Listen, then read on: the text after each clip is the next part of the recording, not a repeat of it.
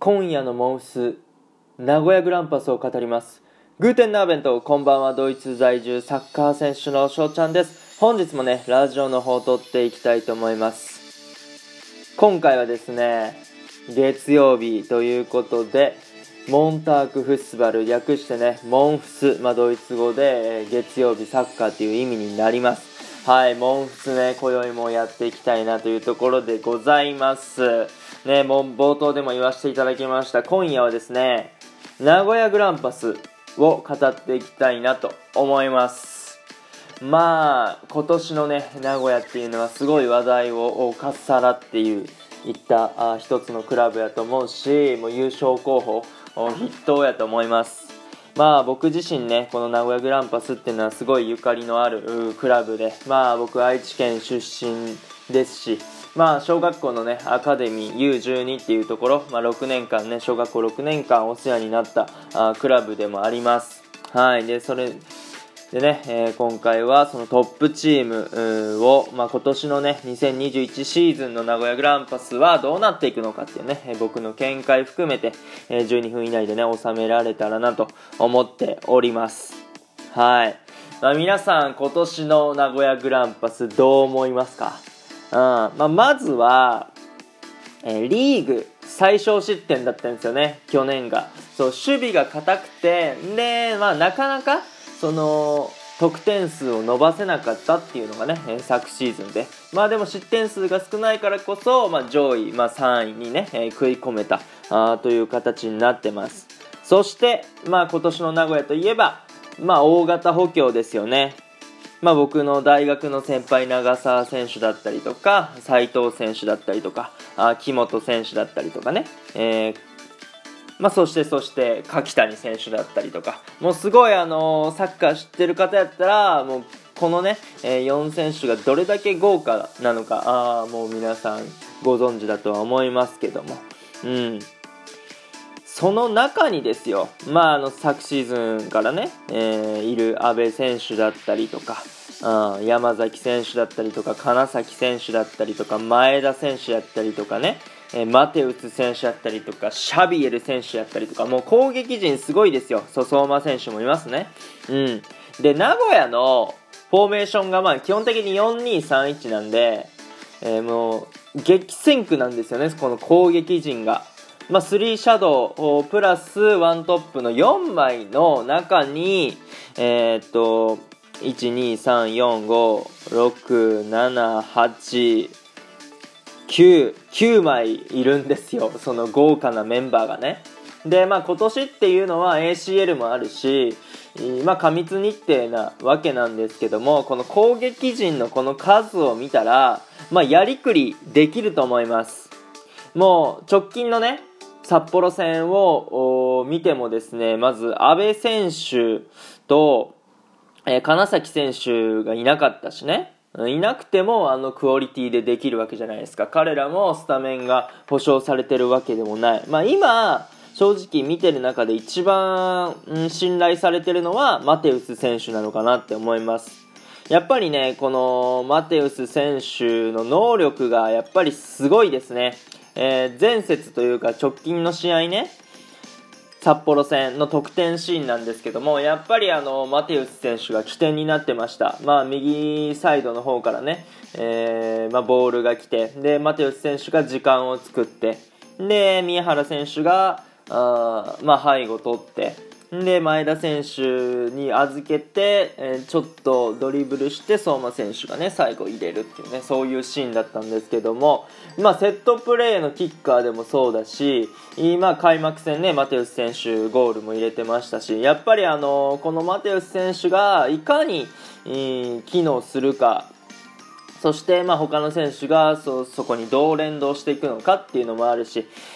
であとはやっぱりあの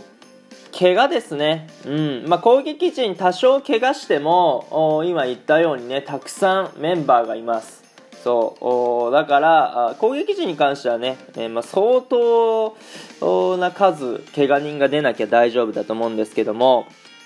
このミッドフィルダーですね。そうボランチのところが、まあ、米本選手と長澤選手と、まあ、稲垣選手。で、まあ、木本選手もボランチやると思うんですけども、まあ、ここにねボランチがまあ大体4枚。でしかもその木本選手はあの、まあ、センターバックもやると。あいうことで、えー、まあ、このねボランチの数が、まあ、その3シャドウとか1トップに比べればあちょっと少ないかなっていう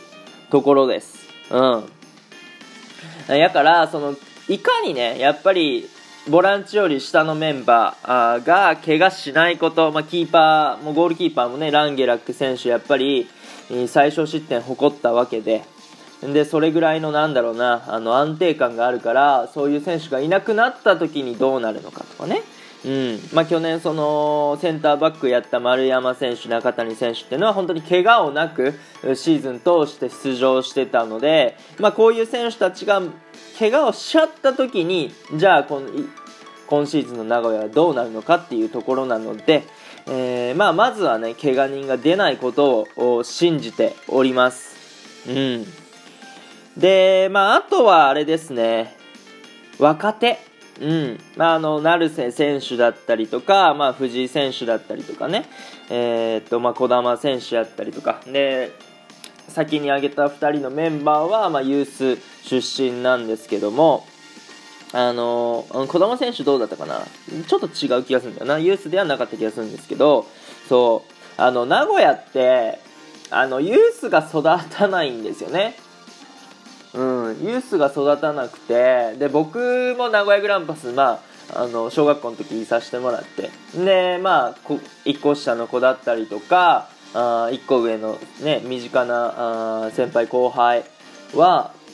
プロになってる人はいるんですけども残念ながら名古屋グランパスの、ね、トップチームで活躍してる選手がいなくてで、まあ、歴代で見ても本当にいなくて。で、あの、大型補強とかね、めっちゃ選手層は厚いですけども、本当に名古屋のユースがいないんですよね。そう。だから、いかにこの、まあ、成瀬選手はね、まあ、スタメン取ってますけども、藤井選手センターバックやと思いますけどね、えー、っと、この、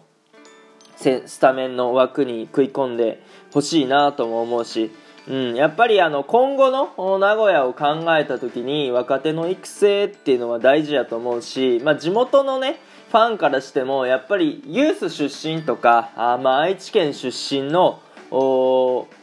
選手がやっぱり名古屋グランパスで活躍してる姿をね、えー、見るっていうのは、まあ、ファンとして本当に願ってることやと思うし、うん、で藤井選手も、まあ、成瀬選手もねディフェンダーなんですよ。やっぱりさ、まあ、ディフェンダーももちろんお、ね、ユース出身の人がいてほしいですけどもまあね攻撃陣にもまあ1枚2枚欲しいと思うんですよ。そう。だからあ、まあ、名古屋で育つのは本当にね難しいです。なぜかといったらすごい選手をね集めてきちゃうから。そういう選手に勝てないから、まあ、出場機会を求めてね、えー移籍しちゃう。でそうすると名古屋でプレーする、まあ、ユース出身のとか愛知県出身の選手がいなくなっちゃうっていうところなのでまああのー大型補強とかにね目が向きがちですけどもこの若手の成長っていうのは本当に今後の名古屋、まあ、今シーズンの名古屋もそうですけども大事なポイントになってくるのかなと思っております。はい。いやー、まあ今日ね、ちょっと言おうと思ってたことは、もうこれで最後、タイプが終わったんですけども、まあ残り時間ちょっとあるのでね、喋っていくと、まあ僕、柿谷選手が本当に、まあ、好きで、まあ彼の、まあ、タッチの柔らかさとか、創造性とかっていうのが本当に昔から好きで、えー、代表にいた頃もやっぱりトップレベルの実力示してたし、でそんな選手が今、まあ、名古屋にいると、まあ、ちょっと信じられない部分もあります。そう。で僕、まあ、ドイツのね、えー、在住サッカー選手なわけですけどもまあ時間があった時にね、まあ、ちょくちょく柿谷選手のプレー集とかも見て、まあ、タッチの仕方とかも勉強してます。そう。やっぱりねあのサッカーってファーストタッチが大事なわけですよ。最初のねボールを受ける時のタッチが。でそれがじゃあいかにいいところに置ける置けれればそういいシュートが打てたりとかね、うん、ディフェンダーを剥がせたりとかいいスルーパスが出せたりとか。あ次のプレーの次のプレーに次のプレーを良くするためにやっぱりこの最初のトラップファーストタッチっていうのはあ大事で。でそれをなんだろうなうまく体現してるのがやっぱこの柿谷選手ですよね。そう。なんでえっと今年の名古屋本当に優勝できると思います。もうそれぐらいの戦力はいます。そう。やから今後ともねまあ、今度水曜日ですか？柏戦の試合があると思うんですけども、まあ、注目して名古屋のねサッカーに注目して、えー、ぜひぜひ皆さん見てってください、まあ、リーグ最小失点だった昨シーズンの守備陣プラス今年の大型補強でね、えー、攻撃陣の厚みが増した。もう優勝する気はないでしょっていう本当にそういうメンバーなので、えー、ぜひぜひ皆さん見てってください。というところでね、えー、終了の方が近づいてまいりましたので今日はこの辺で終了させていただきたいなと思います。いいなって思ったらフォローリアクションギフトの方よろしくお願いします。お便りの方ねご質問ご感想とお待ちしておりますのでどしどしご応募ください。今日という日がね良き一日になりますように。アイネンシェーネタクのビスダン。チュース。